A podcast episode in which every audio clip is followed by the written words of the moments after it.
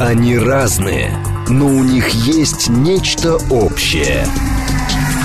Они угадывают курсы валют, знают причины кризисов. Их мишень – события. Эксперты отвечают на ваши вопросы в программе «Револьвер». Револьвер. Программа предназначена для лиц старше шестнадцати лет. десять ноль шесть, столица радиостанции «Говорит Москва». У микрофона Евгения Волгина. Всем доброе утро. Программа «Револьвер». С нами сегодня политик, историк, политолог, христианский пацифист, миротворец Сергей Станкевич. Здравствуйте, Сергей Борисович. Здравствуйте. Это все один человек. Да, наши координаты семь три семь три девять четыре восемь, телефон, смски плюс семь девятьсот двадцать пять восемьсот восемьдесят восемь восемьдесят девять сорок восемь, телеграм для сообщений «Говорит Москобот». А смотреть нас можно в ютуб-канале «Говорит Москва». Стрим там начался. Телега тоже «Радио Говорит Москва», латиница в одно слово. Там тоже есть трансляция или наша официальная группа ВКонтакте. Наверное, давайте, Сергей Борисович, начнем с вами с Косово, потому что оформили косовары сегодня заявку на вступление в Европейский Союз. Сейчас я найду точную формулировку по поводу Косово. Вот лидеры непризнанного Косово подписали в среду заявку на вступление в Европейский Союз. Параллельно все это происходит с процессами в Косовской Митровице. Стягиваются войска, какие-то перестрелки происходят. Вучич обращается к НАТО, обращается к Европейскому Союзу с просьбой все-таки урегулировать ситуацию, потому что есть опасения дальнейшего обострения. И в этой связи, с вашей точки зрения, чего ожидать? Что, что это за процесс? Подача заявления на вступление в Евросоюз со стороны Косово, со стороны Приштины, это, в общем, жест символический. Понятно, что никто никого никуда не примет. Ну, хотя бы потому, что пять стран, входящих в Евросоюз, до сих пор не признали вообще независимость Косово, факт ее существования uh-huh. в международной политике. Но это такой символический жест. А вот все, что касается силовых и административных действий на территории Косово, это прямые шаги к силовой конфронтации. Ситуация выглядит сейчас следующим образом. Ну, Были, был такой аналог Минских соглашений, которые мы хорошо знаем по новейшей истории Украины. Такого же рода соглашения по временному урегулированию конфликта на территории Косово между албанской и сербской общинами были подписаны в две тысячи тринадцатом, и добавления были до две тысячи пятнадцатого года. И вот эти самые Брюссельские соглашения, аналог Минских, они что предполагали? Они предполагали дать сербам на территории Косово широкое самоуправление. Широкое самоуправление для десяти муниципалитетов, населенных в основном сербами. И вот объединились они в эту ассоциацию десяти муниципалитетов сербских. И э, э, центром в Северной Митровице. И... Э, Идея была такая, что э, будут они взаимодействовать. Представители сербов войдут в полицейские силы, в судебные органы. И будут как бы э, уравновешивать вот эти самые этнические противоречия. И будут мирно развиваться. И это откроет в перспективе по взаимному согласию возможность для вступления и Косово, и Сербии в состав Евросоюза. При этом каким-то чудом сербам удастся официально не признавать независимость угу. этого самого Косово. Так. Вот такая идея была в основе этих самых Брюссельских соглашений. К сожалению, даже они, которые были, в общем-то, они были очень большой уступкой, максимально возможным компромиссом для Белграда и лично Вучича. Вот, но даже они... Эти соглашения брюссельские не устраивали э, албанских радикалов и, в Приштине, и они пошли на срыв этих соглашений.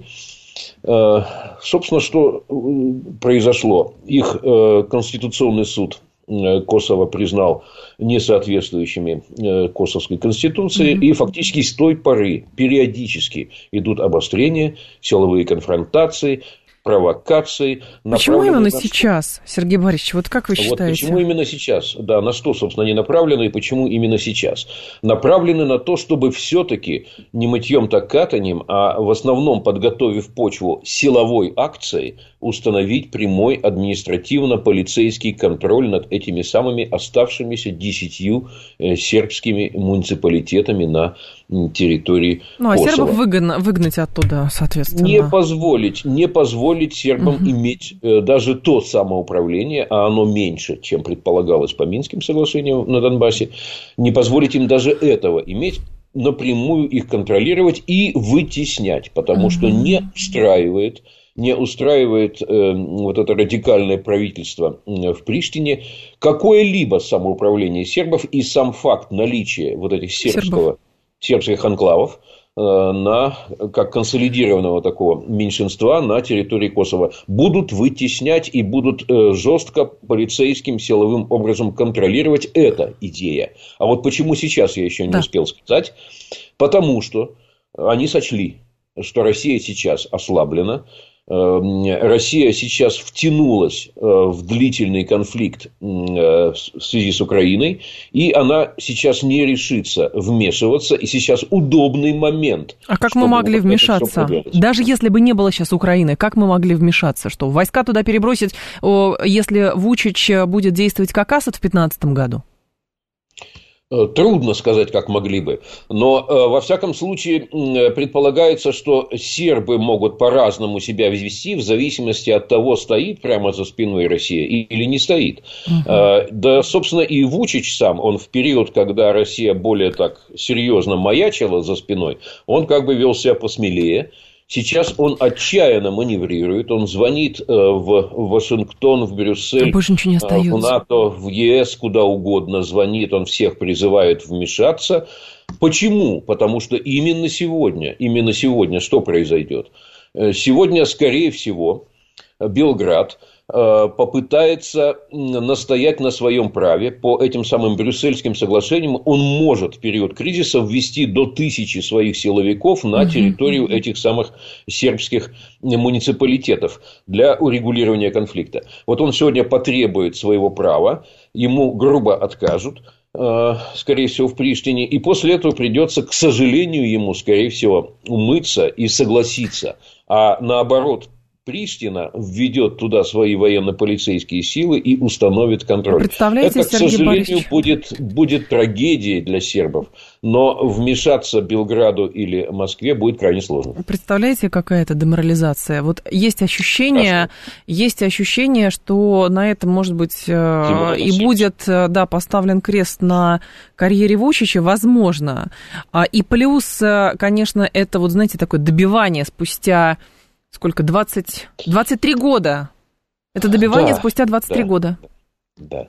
Ну вот, видите, не только в Приштине, но и в определенных кругах в Брюсселе часть брюссельской бюрократии откровенно злорадствует. Да, естественно. Кто бы мог подумать, действительно. Подзуживает, подзуживает Приштину. Они считают все, что удобный момент дожать и Сербию, и лично Вучича за все им отомстить. А как вы считаете, насколько это будет серьезным политическим уроном и для Российской Федерации, с учетом того, что Сербия по сути, в Европе остается, ну, как бы народ сербский остается союзническим, таким вот именно братским по отношению к Российской Федерации. То есть мы с пониманием относимся к тому положению, в котором находится Вучич, который там и санкции, и какие-то ограничения и прочее. Но народ как таковой, вот-вот... Санкции Сербия не поддержала, сколько бы у нее не давили. Нет, нет, она не пошла угу. этим путем. Какие-то отдельные ограничения, маневры, штуки, да. все возможные только какие-то жесты доброй воли все были сделаны. Но, как видим, это не помогло в данной ситуации. Использовали удобную возможность. Тем не менее, тем не менее, вроде бы пока, пока Белград не сдается, пока намерен помогать. И когда попытаются силовым образом косовары там разбирать баррикады, они потребовали их разобрать, сербы попытались свои города защитить баррикадами. Да, и представитель вот Госдепа сейчас, сейчас говорит, будет, что... Сейчас, к сожалению, будет силовая разборка практически неизбежна. А сейчас, да, представитель Госдепа говорит, что баррикады в Косове должны убрать сами сербы. И никто больше да. ничего Туда не будет. Прибыл, прибыл э, человек по фамилии Эскобар. Ага, это не тот, Пабло Эскобар, да. Не тот, не тот, даже не родственник, просто однофамилец. Вот он представляет официальный... А то сразу подумали, да, Пабло Эскобар. Официальный Вашингтон. Хотя, кстати, тот самый тоже мог из Колумбии прибыть, потому что это известные наркодилеры же, да, по всей Европе. Но приехал Эскобар из Вашингтона, представляющий администрацию Байдена, уговаривать вроде бы разойтись обе стороны. Но на самом деле он встал на сторону Приштины, что было вполне предсказуемо. Сергей Борисович, вы как человек, который очень щепетильно относится к международному праву, как вам, в принципе, этот прецедент, когда э, в Европейский Союз, я читаю сейчас по лентам, что, скорее всего, вот в ЕС предварительно согласовали безвизовый режим для Косово, Европарламент делает это заявление. Это же действительно прецедент. А спорный статус... Нерешенные территориальные вопросы и прочее. И, пожалуйста, в Евросоюз. А там и в НАТО можно принять, понимаете? Нет-нет, не примут, на самом деле, ни туда, ни туда. Но Давайте. заигрывать, ну, по крайней мере, в ближайшие там, годы не примут. Но заигрывать с этой идеей будут. И, конечно, будут дальше продавливать именно вот этот самый проект с независимым Косово, которая может быть таким сторожевым псом для НАТО на Западных Балканах. Угу. Увы, увы, помешать этому сколько-нибудь эффективно пока не получается. Но с вашей точки зрения все-таки вот, вот эта вольная трактовка соглашений, которые были когда-то достигнуты, это тоже же про право сильного. Ну, то есть, вот тогда когда-то заключили, но изначально, видимо, стороны понимали, что это не навсегда, и это ничего не гарантирует. Сейчас конъюнктура политическая поменялась, Россия э, отвлечена на Украину, и здесь, в общем-то, можно нескольких зайцев сразу и убить. То есть, деморализовать сербов, А, значит, положить крест на карьеру Вучича, плюс продвинуть косоваров, плюс продемонстрировать слабость Российской Федерации. Видите, а что, а кто за вас вступится? А помните девяносто девятый год? А вот, пожалуйста, смотрите, что спустя двадцать три года происходит. Пожалуйста. На самом деле, это бесконечный спор по поводу того, в каком соотношении надо применять в истории силу и конфликтную дипломатию. Угу. Я-то как раз уверен, что конфликтная дипломатия должна иметь приоритет, всегда, вне всякого сомнения. И вся история человечества это показывает. Но э, что касается вот этих договоренностей, и Минские соглашения в Украине, и э, Брюссельские соглашения применительно э, к э, Косово, это было перемирие. Это было перемирие без окончательного политического урегулирования. Вот mm-hmm. любое перемирие без окончательного урегулирования с гарантами и со всеми остальными делами, да, оно все равно хрупкое, оно все равно дает возможность какой-то период времени выиграть. А вот как кто воспользуется этим периодом, это уже другой вопрос. Передышкой, временной передышкой. Как кто может сейчас воспользоваться тем, что близится Новый год, праздники, каникулы в части конфликта между Россией и Украиной? Есть ощущение, честно говоря, что та страна готовит какие-то... Ну, то есть, точно совершенно не готовится к передышке, вот, а готовит что-то другое. Ну, тут должны быть не ощущения, а должны быть наблюдения. В конце концов, в военном конфликте разведка должна работать, в том числе и космическая.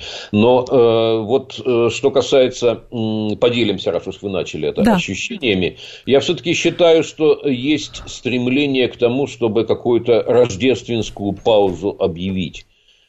И тут вопрос только в том, кто сейчас инициативу проявит. Вот желание вроде бы есть, по многим признакам я его вижу, угу. желание, да, чтобы вот, ну, хотя бы там, если не удалось на два месяца, как я когда-то предполагал, на декабрь-январь, ну, хотя бы там на один месяц, за пару недель до и пару недель после Нового года, прекращение огня. Какую-то паузу на размышления, подведение скорбных итогов, ну и э, молитвы ко Господу. Вот это, конечно, надо бы. Боюсь, что ни одна из сторон так и не выступит с таким предложением. Логично было бы, чтобы церкви с обеих сторон выступили. Но где же они выступят при нынешнем-то еще и религиозно-церковном конфликте, который только усугубляется, добавляя к конфликту, к этой войне еще и религиозное измерение. Поэтому, может быть, вдруг проснется Брюссель, Евросоюз, Жозеп Борель, который вроде бы за внешнюю политику отвечает от имени Евросоюза. Хватит уже ему бряцать оружием. Как-то это не свойственно дипломату. Пусть бы он предложил что-нибудь такое. Дипломатия это меняется, бы, Сергей Валерьевич. Это было бы уместно. Диплом... Было бы Дипломатия уместно. меняется.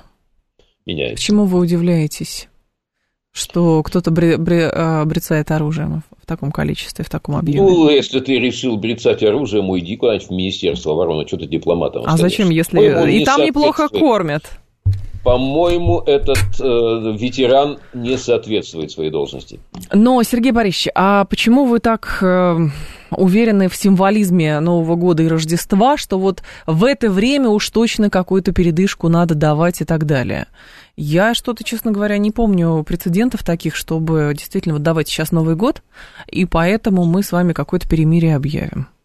А главное, Новый зачем? Год... Ну, а главное, зачем? Отвечаю, отвечаю немедленно. Пожалуйста. Новый год – это традиционный семейный праздник так. у всех народов, а Рождество – это традиционный христианский праздник у всех христианских народов. Вот такое сочетание прекрасное, ну, может как-то настроить во имя семьи, во имя, значит, христианской братской любви. Давайте-ка мы приостановимся, братья и сестры. По-моему, это правильный настрой, правильный подход. Еще раз говорю, я не уверен, что он возобладает. Mm.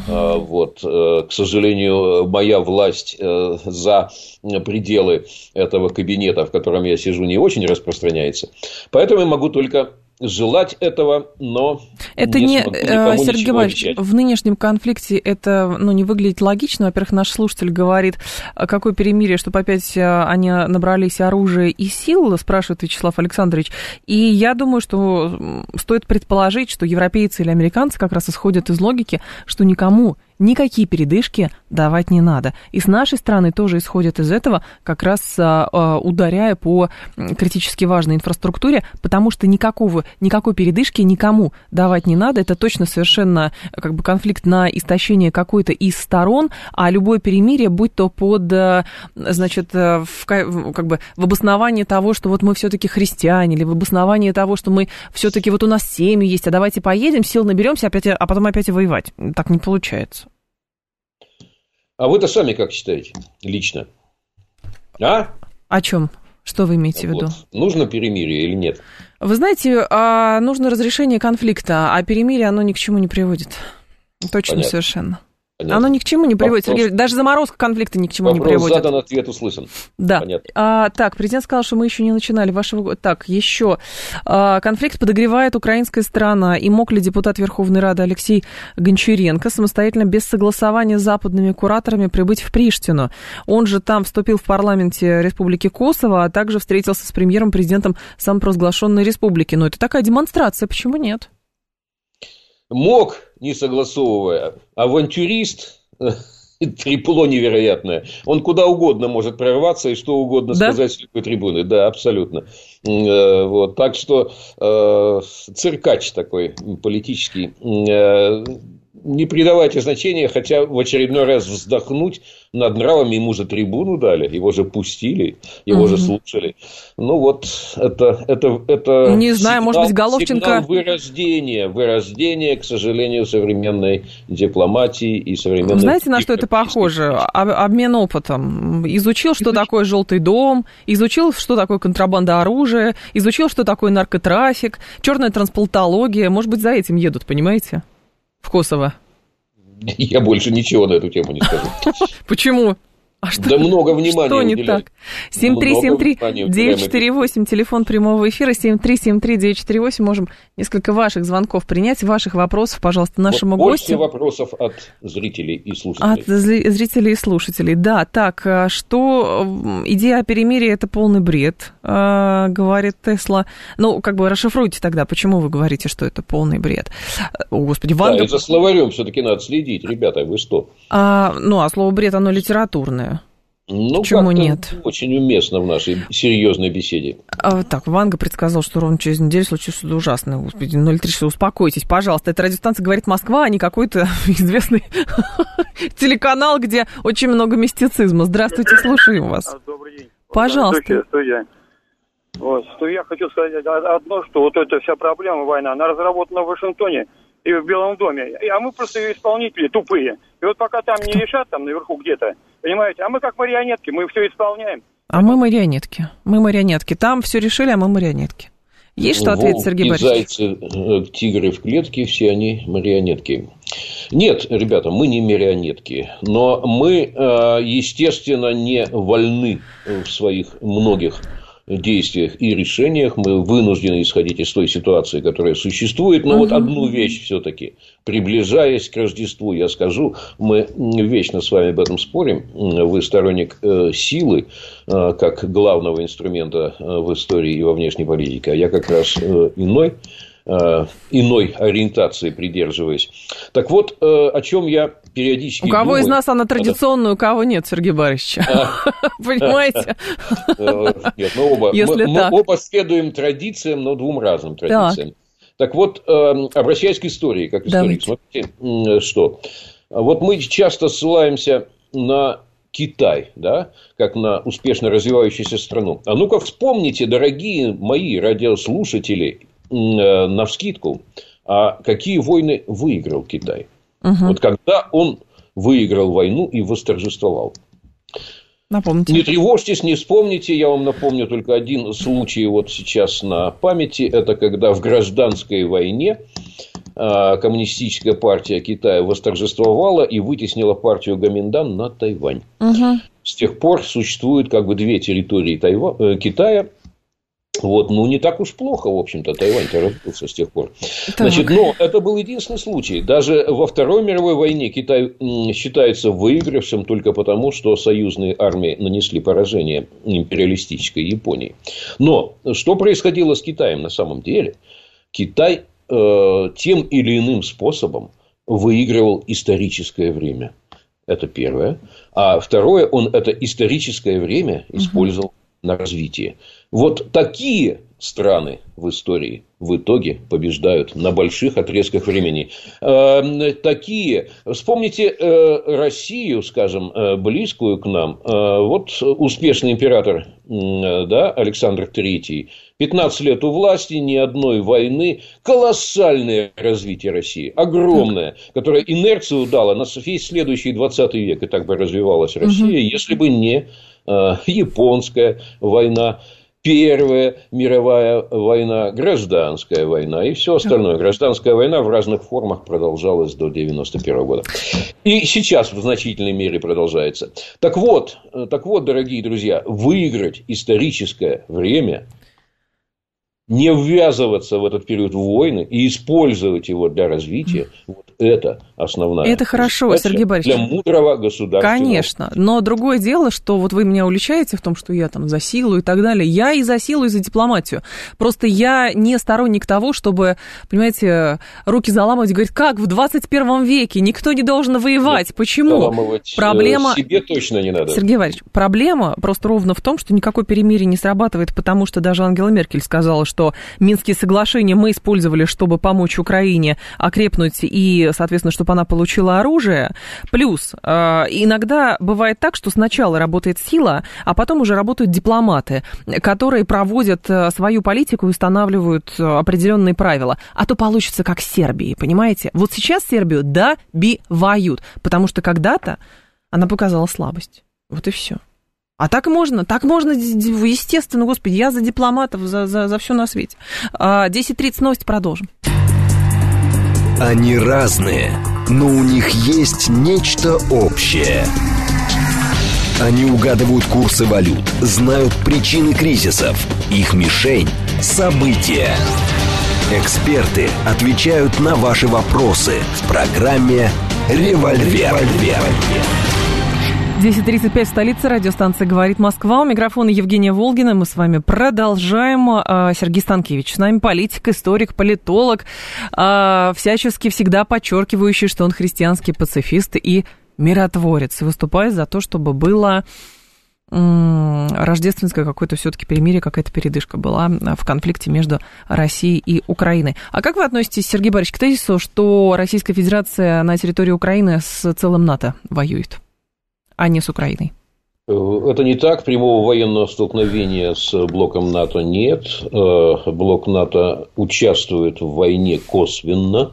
Я считаю, что с таким тезисом, который сейчас провозглашается угу. натовцами, дескать, мы помогаем, но не участвуем, уже соглашаться нельзя. Эта помощь перешла ту границу, когда можно объявлять себя вне конфликта. Так. Нет, их помощь уже... фактически позволяет говорить о участии. Но это участие пока еще косвенное, пока еще такое дозированное, я бы сказал, эпизодическое. Но вот прямого военного столкновения с блоком НАТО пока не происходит. Ну и хорошо, потому что прямое военное столкновение с НАТО – это дорога к Третьей мировой войне с использованием ядерного оружия. Не дай нам, Бог, до этого докатиться. А наши слушатели говорят, надо ультиматум штатам поставить, и тогда быстренько весь конфликт закончится. Вот видите, какие у нас военачальники, я уж не знаю, подрастают, потому что немножко такая подростковая идея. Но, но надеюсь, разве, подождите, в дипломатии нет ультиматумов? В дипломатии ультиматумов нет? Подрастающий такой военачальник. Нет, бывают ультиматумы, конечно. Но смешнее всего оказывается тот, кто предъявил ультиматум, а когда дошло до дела, когда ультиматум проигнорировали, он угу. сел в лужу. И выглядит при этом очень смешно. Давайте вопрос Зал. примем от наших слушателей, а потом еще про Патриота поговорим. Давай. Здрасте, слушаем вас. Да-да-да, привет. Пожалуйста. А, вот, кстати, про ультиматум и этот. Вот, говорят, да. готовится письмо НАТО с требованием о выводе наших войск с Украины. А, я, я услышал, что слово «требование», что-то может быть за этим требованием дальше стоять. Или что? Вот требование, это или... призыв, скорее. Это политика сегодня. Спасибо большое. Это политика написала, что якобы Евросоюз и НАТО или Евросоюз и Штаты собираются вот какое-то совместное э, обращение к России опубликовать с призывом вывести войска с территории Украины. Что это такое, Сергей Борисович? Ну, это демонстрация позиции. Я считаю, что это полезный шаг, когда ответственные какие-то политические объединения, Евросоюз, НАТО, выступают с формулированием развернутым своей позиции. Угу. В ответ надо свою, конечно, сформулировать и объявить. Нам, кстати, очень хотелось бы, нам, гражданам России, увидеть э, развернутую позицию, сформулированную э, нашим руководством. Э, то есть, как мы видим дальнейший ход войны, э, более конкретно, и э, ее итоги, желаемые для нас. А заявление Пескова вас не удовлетворяют? Песков прекрасен, прекрасен, он э, действительный профессионал, не, не шучу ни минуты, я э, э, любуюсь, во-первых, э, э, его тактикой, коммуникативная тактика блестящая и язык. Язык какой. Вот э, это хорошая школа. Но, боюсь, этого недостаточно. Э, он э, скорее уходит от вопросов, чем отвечает на них. Это его работа. А вот э, позиция российского руководства очень необходима. Ее надо развернуто, доказательно сформулировать, мне кажется. И с этим вступить в Новый год. Может быть, это будет сделано в ответ вот на это заявление, ожидаемое Евросоюза и НАТО. Как вы трактуете, слушатель спрашивает, недавнее признание Меркель по поводу того, как истинно рассматривали Минские соглашения в Европе? Плохо трактуем. Это заявление ранило мое миротворческое сердце. Значит, но, тем не менее, я хорошо помню эти события, я внимательно за ними следил, и я уверен, что на самом деле было не так. Это сейчас Ангела Меркель таким образом, задним числом, переигрывает ситуацию. Почему? Тогда совершенно очевидно, что она в некоторой такой дипломатической панике, прихватив с собой в качестве багажа президента Франции, прилетела в Минск и действительно пыталась остановить то, что ей представлялось путь, э, дорогой э, к прямой европейской большой войне. Угу. Она искренне пыталась это сделать. Она считала это успехом. Э, это подтверждали все ключевые фигуры и все э, ее мыслящие там, танки и центры вокруг. И, в общем, э, ставка была сделана именно на такое мирное урегулирование. Но Тогда это было популярно, тогда это пользовалось абсолютной поддержкой и в самой Германии, и в Европе. А вот сейчас ситуация изменилась, конъюнктура изменилась, сейчас воинственные кличи разносятся, воевать будем до победного конца, Украина должна обязательно победить на поле боя и вернуться к границам девяносто первого года. Эта идея, этот призрак якобы возможной победы бродит по Европе. Вот. И соответственно, Ангела Меркель uh-huh. уже тоже изменилась. Она уже политический пенсионер. И она видит, что в новой обстановке, возникшей в новой Германии, а новая Германия возрождается как милитаристское, к сожалению, государство, ей нужно спасать уже партию свою. Партия оказывается под ударом. Пеняют ее партии на вот этот, как уже считается, негативный опыт миротворчества Меркель. И она, таким образом, жертвуя себя и своей репутацией, пытается спасти свою партию, я считаю. То есть, искренне она была тогда, когда пыталась остановить войну в две тысячи пятнадцатом году, а вот маневрирует сейчас. И, по-моему, не очень удачно, и мне жалко за этим наблюдать. Ну и тем самым девальвируют прежние свои усилия, даже если они на самом деле были, как вы говорите. Но это девальвация. Они были, и она девальвирует себя и свое наследие. К сожалению моему, еще раз, потому что я очень э, серьезным таким уважением к ней отношусь. Угу. Андрей спрашивает, почему на Украине нет ни одного миротворца, и с чем вы это связываете? Вы имеете в виду политиков моего масштаба, опыта и уровня? Ну, нет, а что делать? Здесь повезло России, пусть ей завидуют. Ну, хотя бы просто в политических кругах. Вот у, у нас же все равно есть, например, так или иначе, у нас даже в политических кругах есть люди, которые, вот помните, переговоры предлагали, там, Мединского посылали. Так. То есть, в принципе, это присутствует в повестке, так или иначе. А на Украине в повестке этого нет. С чем вы это связываете? Там были миротворцы со стороны Украины. Они его застрелили в тут же вытеснили, вечером. Их, их вытеснили, посадили или маргинализировали. Или застрелили. Вот у нас этого не случится. семь три семь три девять четыре восемь, телефон прямого эфира. Вас послушаем. Здрасте. Доброе утро. Доброе Сергей. утро, пожалуйста. Доброе утро, Сергей. Сергей, а скажите, а для чего нам нужно, вот вы говорите, перемирие, перемирие, ну, им-то понятно, для чего украинцам, для передислокации, для, ну, опять мобилизацию они устроят. А нам для чего это перемирие? Спасибо. Мобилизацию они устраивают без всякого перемирия, передислокацию устраивают без всякого перемирия, довооружение осуществляют без всякого перемирия. Так что э, вот эта расхожая идейка такая, ну вот они воспользуются. Конечно, как будто э, перемирие как-то повлияет на эти три а процесса. А что, просто все пойдут передислокации, довооружение и прочей всякой мобилизации. Ни на что не повлияет абсолютно. Э, и как будто перемирие – это вопрос односторонний. То есть, только на ту сторону работает, а на эту нет. Так что, отговорки, дорогие друзья, все это. А нам зачем? Пауза в военных действиях – это всегда э, тот момент, когда активно включаются все дипломатические каналы. Все. Э, в том числе и непубличные, потому что э, конфликтная дипломатия, особенно военная дипломатия, на девяносто, а иногда на девяносто пять процентов непубличная. Вот надо... Э, и эффективно использовать любые возможности в этот момент. В том числе, кстати, и поискать собеседников с той стороны. Может быть, там найдутся какие-то разумные люди. Мы же когда-то там взывали. Разумных людей за- застрелили сразу же после первых не переговоров. Всех, Сергей Борисович. Быть, не всех пересажали и перестреляли. Может быть, еще кто-то найдется, готовый остановиться на этом рубеже. Понятно же уже, очевидно же, что э, силой Украина, ну, практически ничего не добьется. Вот единственное, что может добиться сейчас Украина силой, это эскалации еще больше, подвезли еще какое-нибудь вооружение с Запада и шарахнули, и спровоцировали соответствующий ответ адекватный. С некоторым превышением он не будет равным, он будет с превышением. И пошло-поехало. Вот единственное, что можно, это эскалировать до последней черты, когда так, вступают может быть, ядерные это... аргументы. Никакого варианта, никакого абсолютно силового решения этого конфликта нет. Вот э, для меня это достаточно очевидно. Причем это не сугубо христианская проповедь, да?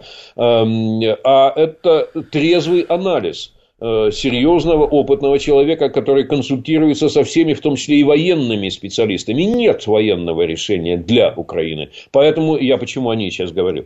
Потому что с той стороны действительно нет никаких миротворческих голосов. Mm-hmm. И с той стороны заведомо тупиковые условия для переговоров.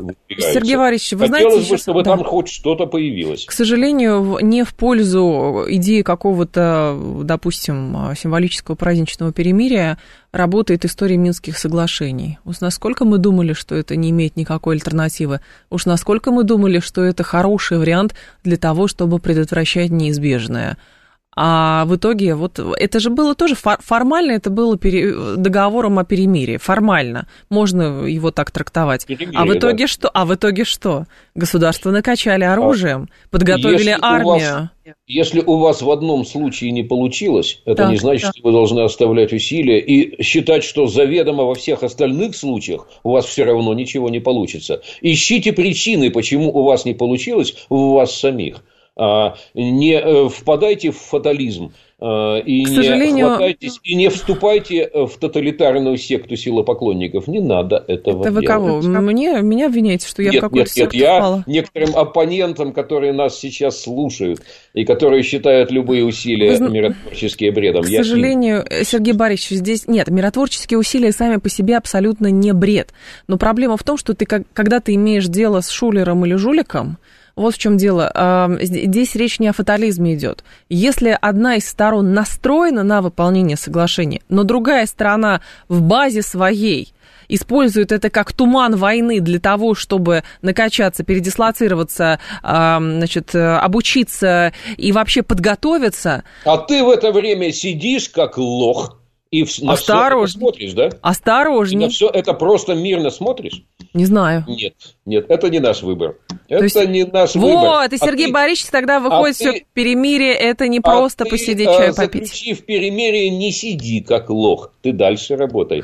Следи за тем, что делает твой эм, оппонент, с которым у тебя пока нет мирного договора. Э, вот тогда не окажешься у разбитого корыта по итогам сорванного перемирия. семь три семь три Я... Да.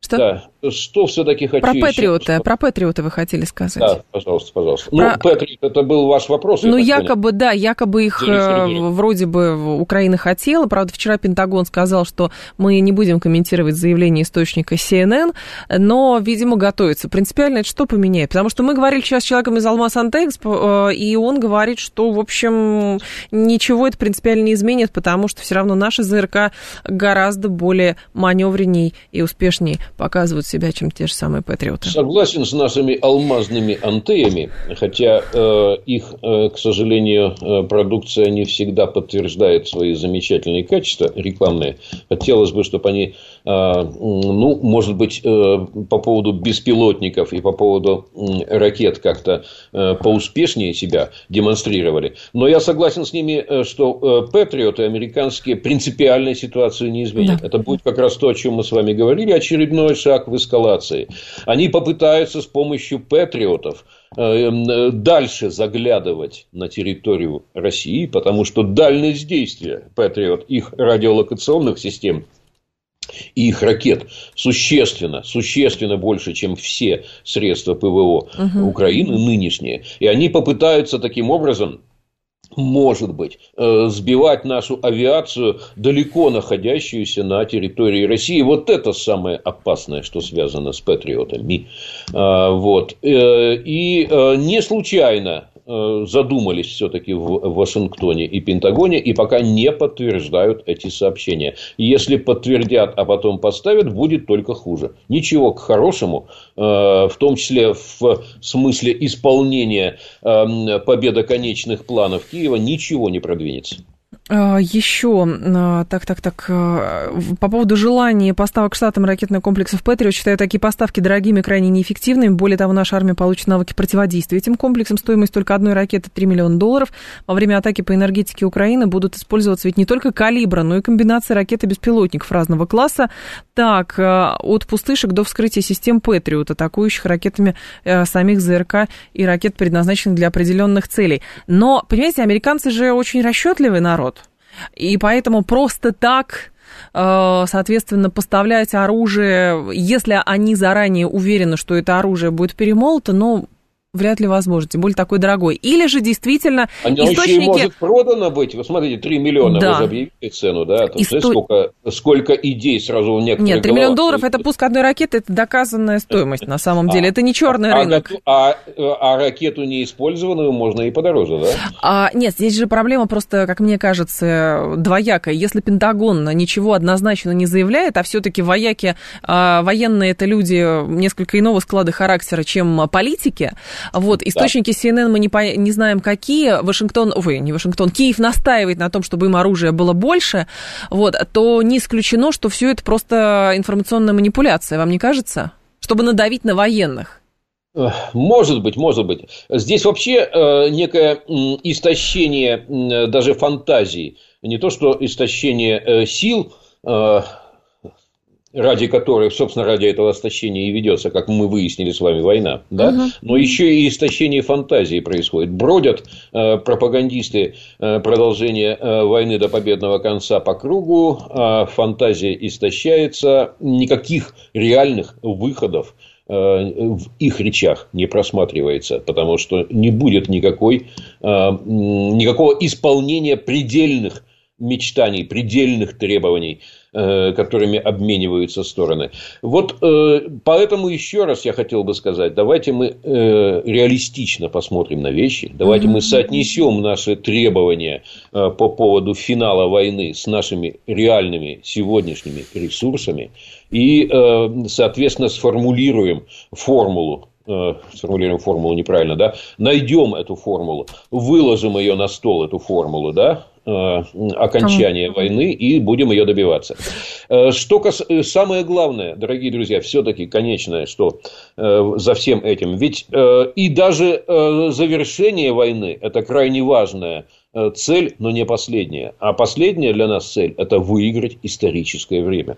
Ради этого иногда в истории применяется удачно, успешно, может быть, применяется та или иная военная сила, чтобы выиграть историческое время для развития. А выиграть его и опять впустую потратить ресурсы и главный ресурс время, это было бы очень плохо. Сложности артикуляции э, или объяснения целей специальной военной операции, с вашей точки зрения, не завязаны ли на то, что есть как бы государственная декларация со стороны государства, но есть еще и плюс всякие бизнес-интересы, возможно.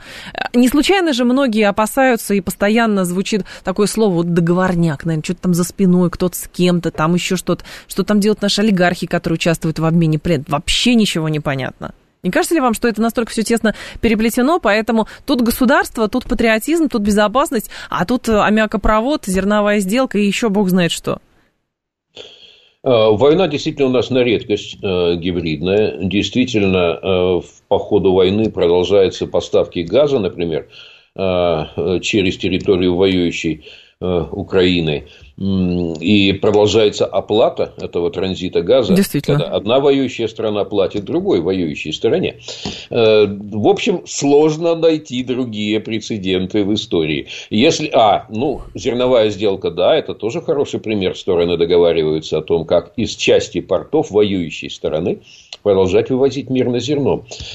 Если аммиакопровод заработает, проходящий через несколько воюющих областей, да, где бои идут, сводки боевые идут как раз через а эти области, через которые да. идет труба. А труба целая. Это вообще будет фантастика, сюрреализм какой-то будет военный. Угу. Так. Вот. Почему это договорняк, не договорняк? Я считаю, что этот вульгарный термин далеко не всегда применим к дипломатическим договоренностям. Мне кажется, что вот с зерновой сделкой это правильная идея. И она показывает альтернативу войне, зримую, которую невозможно оспорить. Смотрите, ведь можно согласовать, можно договориться, можно соблюдать и вывозить зерно. И даже у этого есть высокая геополитическая цель. Сергей да? Борисович, можно взрыв хлопком назвать, но от этого смысл самого события не поменяется, понимаете? Только вот в головах у кого-то, кто это продвигает. Смысл точно не поменяется. Вот эта война, и вы видите, чего она стоит, и вы видите, куда она вас привела. А вот это мирное сотрудничество, и вы видите, чего оно стоит, и куда оно ведет. И вот такая альтернатива, само ее присутствие одновременно на нашей сцене, это хорошо, я считаю. Не стоит, конечно, переоценивать, угу. ничего такого глобального не меняет зерновая сделка, но альтернатива присутствует, и пусть будет. Что касается других вещей, да. все-таки вот у меня ощущение, даже как-то я писал на эту тему, что все возвращается на исторические круги, и что снова из тьмы истории, из глубины веков, из исторического тумана возникает великий Днепровский рубеж. И не случайно река Днепр на протяжении, там, по-моему, две тысячи двести километров, если мне память не изменяет, от э, границы между Россией и Украиной в районе Чернигова и э, до э, самого моря, э, вот эта река Днепр делит территорию Украины. Вот сейчас все больше э, складывается естественный ход боевых действий вдоль этого mm-hmm. древнего Днепровского рубежа. И что э, не исключено, если стороны не остановятся сейчас, к чему я всячески их призываю, э, то все сведется к очередному разделу Украины вот по этому Днепровскому рубежу на какое-то время, не знаю на какое. Вот э, у меня... У меня такая картина перед глазами, просто памятуя о том, что так было, начиная с семнадцатого века, довольно долго, десятилетия, столетия шли, угу. а вот этот Днепровский рубеж, он имел принципиальное значение и возникал всякий раз в конфликтных ситуациях. Залог безопасности Российской Федерации в том, чтобы взять под контроль всю территорию Украины или как? Мне сложно судить, я же миротворец, но я точно знаю, что всю территорию не получится взять. Даже если в каких-то прекрасных мечтаниях кто-то такие идеи вынашивает. Поэтому, чем скорее остановимся, тем лучше. И наиболее логичным выглядит сейчас, с учетом... вот Это, это не моя идея, это прогноз. Я бы ничего такого не начал вообще. А вот прогноз того, как будут развиваться события, мы выходим на Днепровский рубеж снова.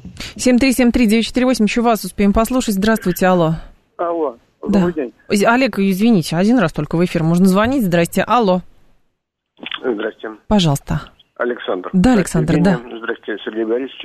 Ну вот вы говорите, значит, остановимся, остановимся, если остановимся, переговоры. Но вы же понимаете, что даже любое подписание соглашений, даже, так сказать, с, даже с какими-то там миротворцами со всех сторон, которые туда придут и встанут, а, а это уже было, и Минск один, угу. Минск два здесь будет на другом уровне, они будут просто более дальнобойной артиллерии продолжать бомбить и до Москвы.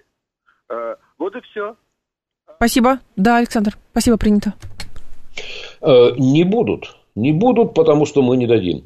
И если у вас что-то не получилось, то вы не впадайте в фатализм, я повторюсь, угу. и не считайте, что у вас и дальше будет не получаться.